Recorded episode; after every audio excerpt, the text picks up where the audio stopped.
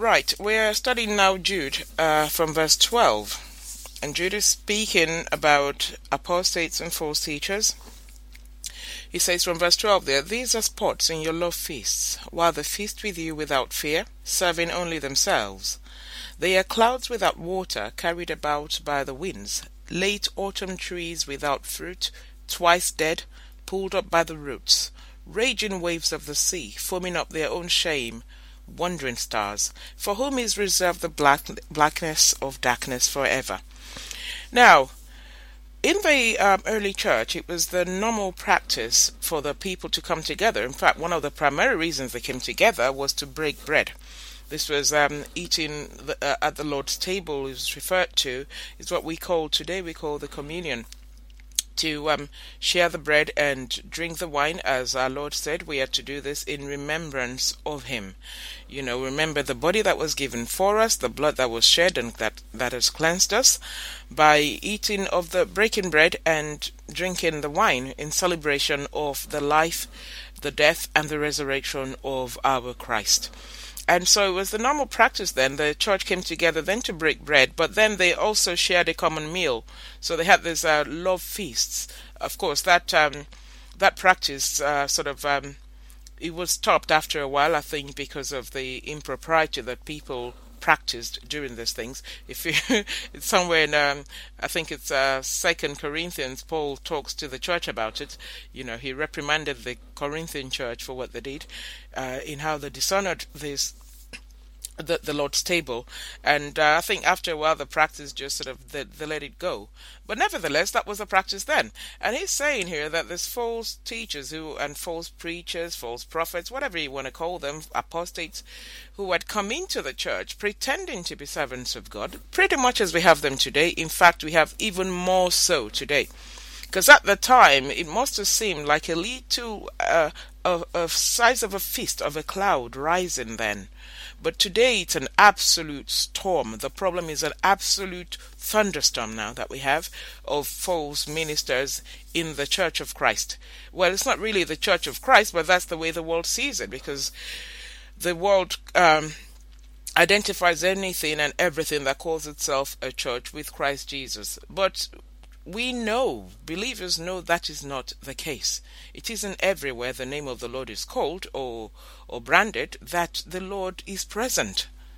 The Lord knows his own. But unfortunately, you see, it has to be that way because that is exactly the purpose of Satan. He is waging war against the Church of Christ, and as such, he has to fight from the inside. So he's doing all those things. He's done it from the start. He's doing it now to bring the way of truth into disrepute. And that's exactly what he's doing. And with his servants in the church, on pulpits, setting up the mega churches and everything like that. They're not all very large. They're small ones as well. You know, they come in various sizes, quite honestly, you know, appealing to different kinds of crowds all over every continent in the world. We have false ministries, and their purpose is to, for a start, to destabilize the people's walk, see that the people do not find Christ, who are hoping to escape the madness of this world. The very idea is to stand in their way, because they preach a false salvation, they preach a false message, they draw the people onto themselves, as we read last week in Acts of the Apostles, when Paul was saying to the Ephesian elders that he knew that after his departure savage wolves would come in the midst, not sparing the flock. He said, even amongst your own numbers many will rise to oppose the message of Christ, just to gather followers unto themselves. And this is exactly where we are now. The problem is become an epidemic now. It's a major thing, but it is a very sad state of affairs that many Christians and many ministers, especially, who say they serve Christ, turn a blind eye to this problem. They don't want to talk about it. They don't want to criticize. Oh, they don't want to be fault finders. They don't want to judge. But we are called to righteous judgment, because if we leave people to be deceived in that sort of way, and we leave people to be misled and being drawn away by all kinds of winds of deceptive teaching, the people will end up in hell. And you know what? When God sent Ezekiel, prophet Ezekiel, to the people of Israel in those days, God said to him, "Listen, if I tell you to go, to go and speak to a sinner about his sins, and you do not tell him you do not deliver my message to him. That sinner will perish for his sins, and I will hold you accountable for his blood. Nevertheless, however, if I send it to a sinner, and he does not repent, though you've given him my message, he will perish for his sins, but you are free of his blood. So you see, that is exactly where I stand. And that's supposed to be the way it is for us. We are meant to deliver the message. But no, when people want to be, you don't want to offend anyone. You don't want to rock the boat. You want people to like you. You want people to love you. You know, you don't want to be seen as critical. Exactly whose side are you on? And whose affections are you after? I'm not after the affections of the world. I have to deliver the message. If I truly love what God loves and I detest what God detests, then I will speak the message of God without qualms. And as believers, that's where we're supposed to be. We're supposed to be in such a relationship with the Lord that everything God hates, we hate. Everything God loves, we love. Now, God loves his creation. That's why he gave his only son to come and be the atoning sacrifice for our sins. Jesus loves the creation of God the Father. All things were created through Christ and for Christ. We are God's gift to Christ, his son. And he loves us because we're a gift from his Father to him. And he came and gave himself as an atoning sacrifice for our sins. And so if we do love the creation, the works of the hands of God that we are, as God loves us, and we love the creation as Christ loves us, onward the wretches we all were, when he chose to come and give himself in our stead. There was nothing in us worth saving. I mean, of what good are we to him even now? Of what good are we to him even now? He doesn't need us to proclaim his glory. That is what we do as an act of thanksgiving. Because you know what? Remember, Jesus himself said that if we will not praise, he can raise stones to praise him. So it's not as if, he needed some people, or he's desperate for people to praise him as such. He needs us more than we need him. No, he doesn't. So if you love the works of the hands of God, and you love fellow humans, as Jesus said, love your neighbor as yourself, you will be concerned for people who have been misled. You will be concerned by people who are under the illusion of certain salvation when they are not truly saved. You will be concerned. And so we will not keep quiet. And Jude did not keep quiet. Neither did Peter. Neither did Paul. Neither did John the Apostle. None of them kept quiet about this, because it was very important to them. Jesus paid too high a price for the salvation of men, and for us to see too as many as are perishing today perish without doing anything about it. We'll do our bit, whether people like it or not is a different story, but my obligation is to shout it out. Watch out for the hidden reefs, for the spots and blemishes, which is what Jude said. He said, "The feast with thee without fear, serve without fear." Without the fear of God, these people do not have the fear of God in them. They don't. Their hearts are so hardened towards evil that they've even forgotten that they are false ministers in our midst. The way they carry themselves with every pride and arrogance and boastfulness. We see them every minute. Turn on the TV screen to some Christian channel. You see them all over the place, all over in your face, proclaiming how great they are, how great their power, how mighty their anointing. It's all a lie. For a start, any servant of God who boasts in what their power is and what their skills and abilities and gifts are is no servant of Christ. Because we have nothing to boast about. Whatever it is we have got, we were given. So we cannot boast as though we were not given it. I did not develop myself to be a fantastic preacher or anything like that, because I'm not.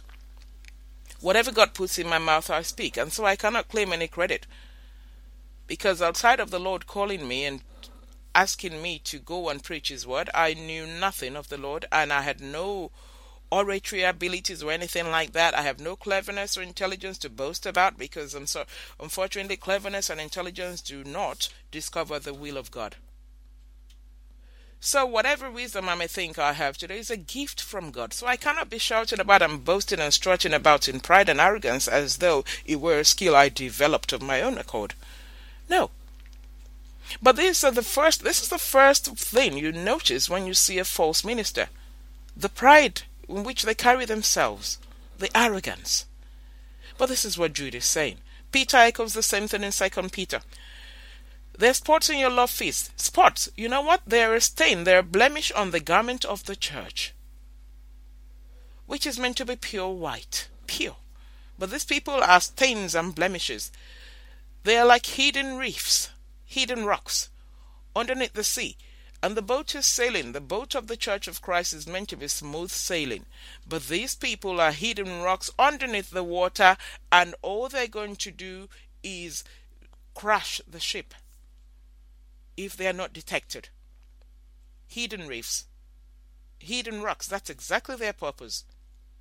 So whereas the Church of Christ is meant to be pure, unadulterated, smooth sailing to the glory of God, glorifying Christ alone as Lord, bringing people to repentance, and in that ever so vital relationship with the Lord, these people bring in all their false teachings, and they pretend they are the ship. But all they are doing, they are underneath, beneath their surface, what you see of them is their evil plan and evil plot, and all they're going to do is wreck that ship. They're only there to wreak havoc. And that's why they have all these ridiculous messages that are not the messages of Christ. Messages that do nothing to bring people into to repentance, bring nothing to bring people into submissive living, bring nothing to bring people into humility. No, they're not. These ministries are not only the proud ones. When you see members of their ministries as well, they're just as full of arrogance because they train them in the same way. They tell them to stand up tall and hold your head up high and claim it. I'm a child of the kingdom and this and Satan, you know, I throw you away and I kick you in the teeth and there's nothing you can do and I'm a child of God and I'm a royal priesthood and as such I've got everything. I claim everything. I must be wealthy, healthy and wise and prosperous. That is not the life of a Christian. That is not the life or attitude of a Christian. And that is not even the reasonings of a Christian. Go back and read the Beatitudes and see what a Christian, the profile of a Christian there. In the Beatitudes, the profile of a Christian, Jesus says, blessed are the meek, all those things. Blessed are the poor in spirit. They are the ones who are blessed, not the arrogant. There's nothing about boasting about it. We've got nothing to boast about. The only boast we are permitted is that where God says that he will boast that he knows me. And I'm not saying, no, I know the Father because I know God is not a poor God. That's not the kind of foolish knowledge we're talking about here. I know God is not a poor God, and so I reject poverty and I reject sickness. No, that's not the boasting we're talking about. God said, let him who boast that he knows me, that I'm the God who executes judgment on the earth, who shows mercy and compassion. Yes. That judgment element is most important because Christians don't like to see the other side of God. They don't like to believe it. They'd rather just believe God is there to bless them and to encourage all their lustful desires, and so they can just command God around and all that nonsense. You know, they forget. They deliberately forget that God is a God of justice who will punish everyone and will judge everyone who walks in disobedience. They forget, deliberately forget, because it's written all over Scripture. But no, we say we've passed from life to death. And so what? Why does the Bible then say to us that judgment is going to begin in the house of God? Because many are there under false illusions. We are not called to disobedience. We are called to a life of total obedience to God. So you come to God and you come to Christ and you say you're saved and you have yourself baptized, and then you come into church and you say, because it's by grace, you don't have to do any works, and you carry on living the way you do, which is unfortunately what we see all over the place now. Christians with dark secrets, secret lives that are disgusting and deplorable and totally even disgusting to the non-believers.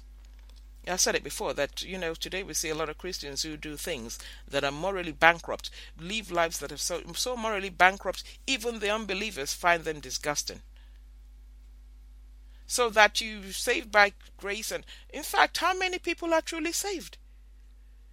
You're saved by your own definition, by your own design. People paint a lot of the portraits of the Christ they prefer. A Christ they prefer, a Christ who is there to serve man, is there to fulfill all their lustful desires.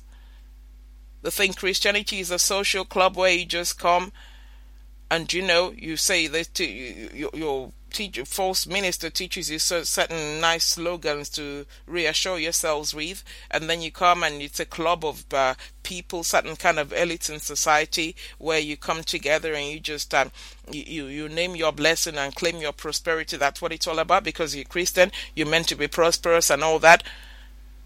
I'm sorry, but that is not the message of the gospel, and that is not the picture of the Church of Christ, and that is not the picture of a Christian. As a matter of fact, what we are told is because we belong to Christ in a world that is ruled by Satan, we will suffer. But how many people prepare, how many ministers prepare the people for the tribulation and the trials that they face daily? And the people are not prepared for this, and for that reason they're so restless. They're running back and forth all over the place trying to find some kind of deliverer, and they find all the deliverances in fellow men like themselves. But the Bible says, cursed is the one who relies on flesh for his strength.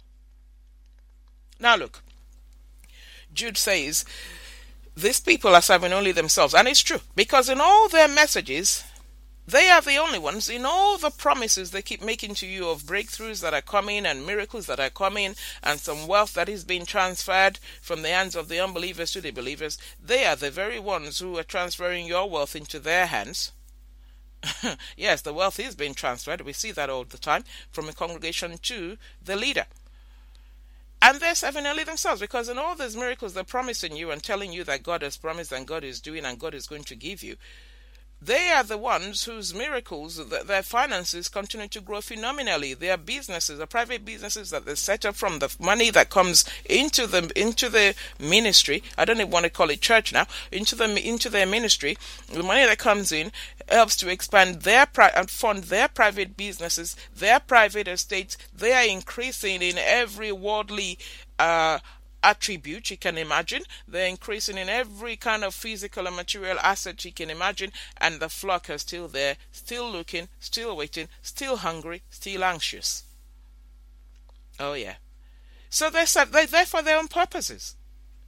I mean, in the book of Acts, when the church came together, then the first church, the early church, when they came together, then the Bible says that all the believers came together. They devoted themselves to the breaking of bread, the apostles' teaching, and to prayer.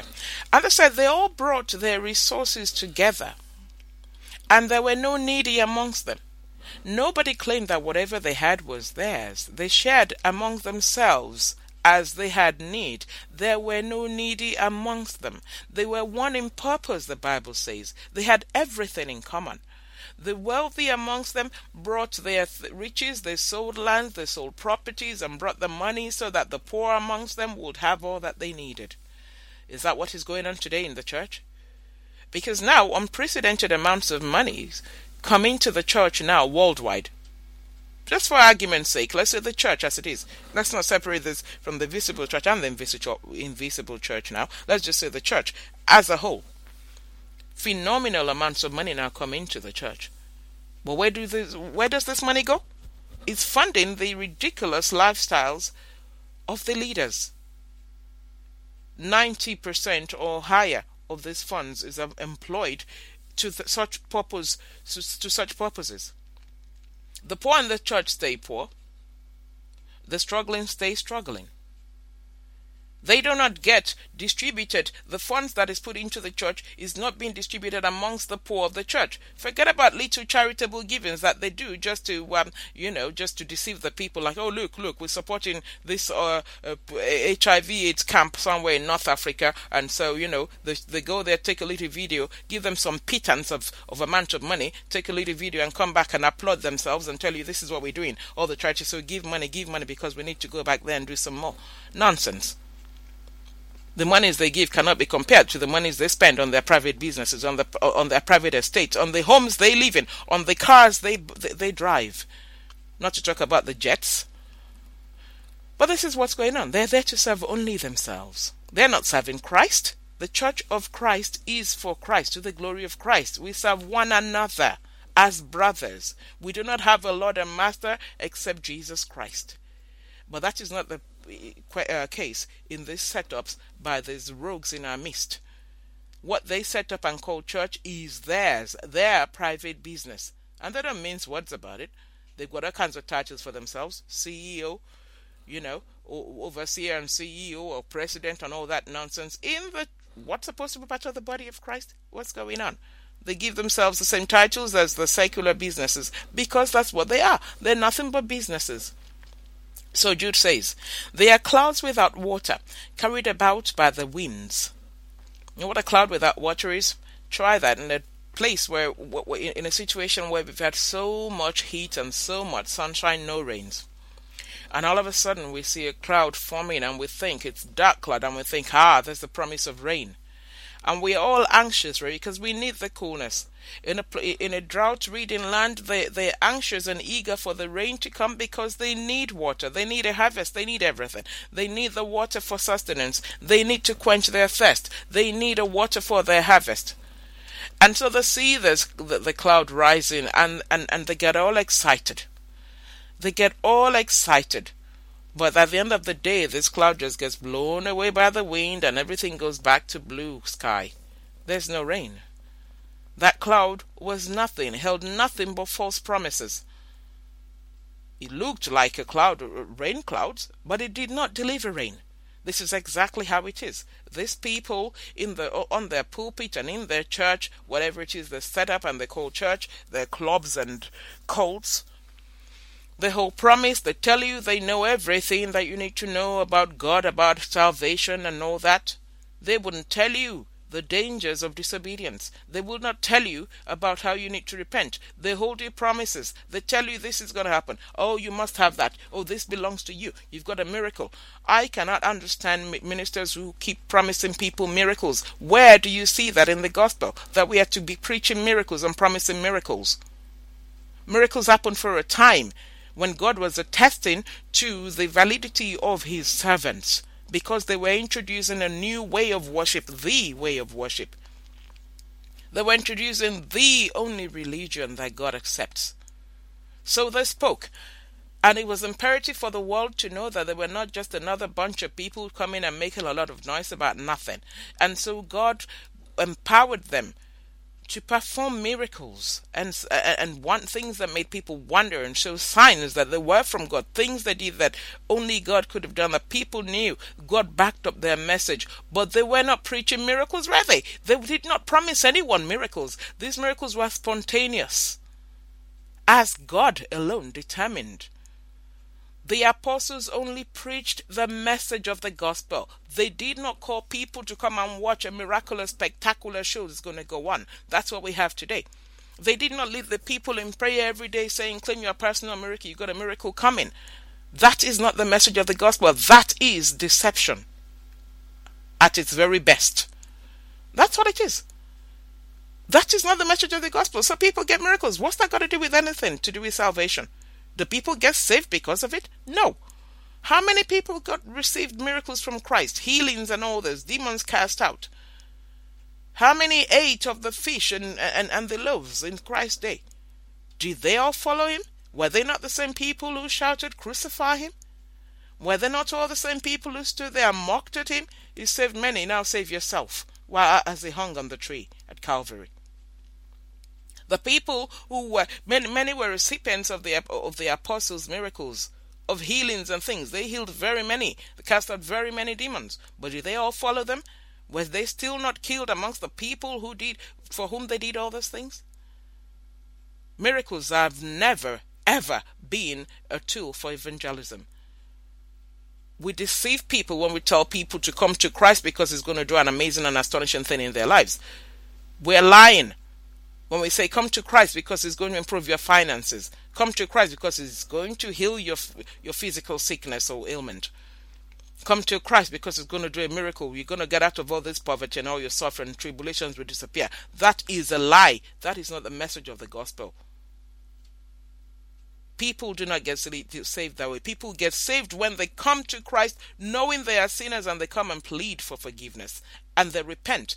The message of miracles do not have any room for repentance. It says nothing of repentance, does it? Says nothing of a new heart. Says nothing of being born again, does it? But yet, that is the message we're supposed to be telling people. We want revival. How are we going to get revival when all we're telling people is to come and receive this and come and receive that phenomenon? Revival comes as a result of the message of the gospel of Christ being preached and the people sobering up and realizing what sinful wretches they are, and they are headed for hell.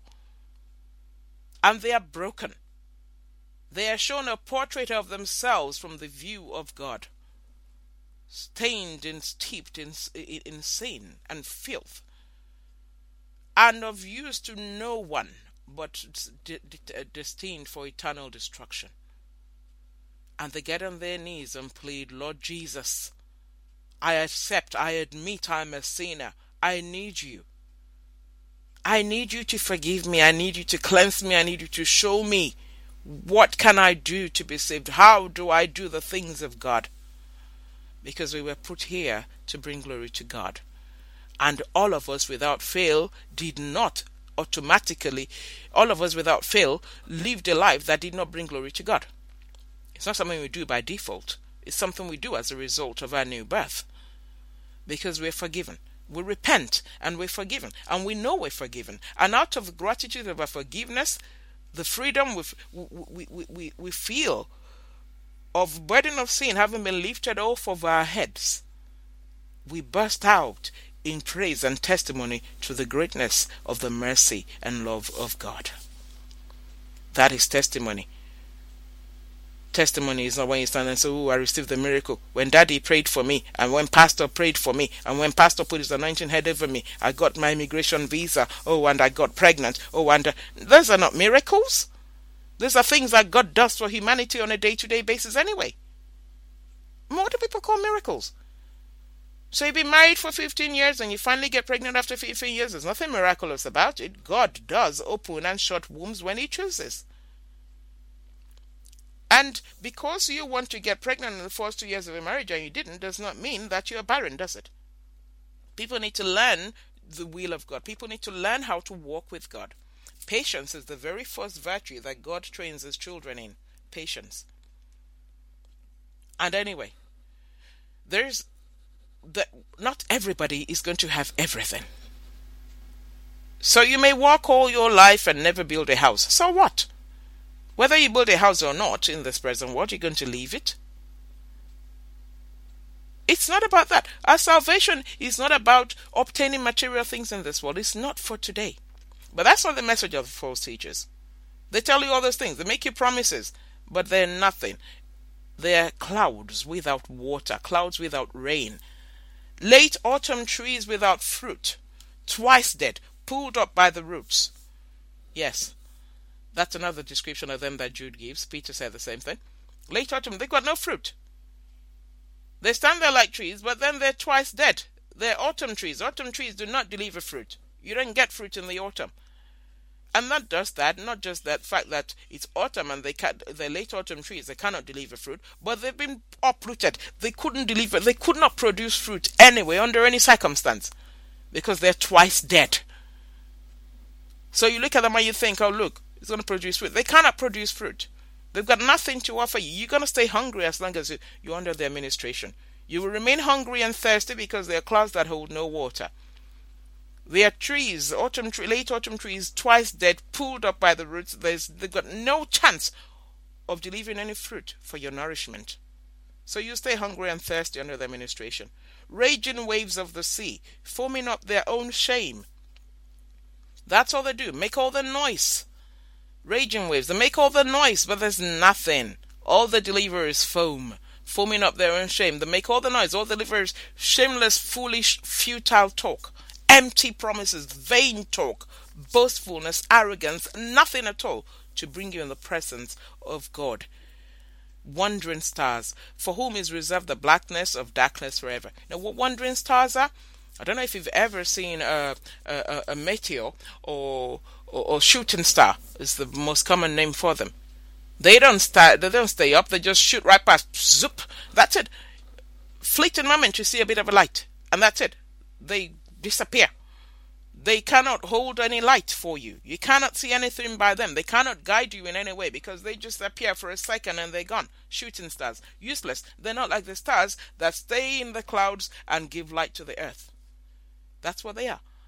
Jude says, blackest darkness is reserved for them. And unfortunately, in the same way, it is reserved for those who follow them. No one is without excuse. We all have the truth. It's up to you to receive the truth of God or continue to follow the foolish, futile, empty teachings of false teachers because they sound nice. I tell you today, seek the truth of Christ and stay with that alone.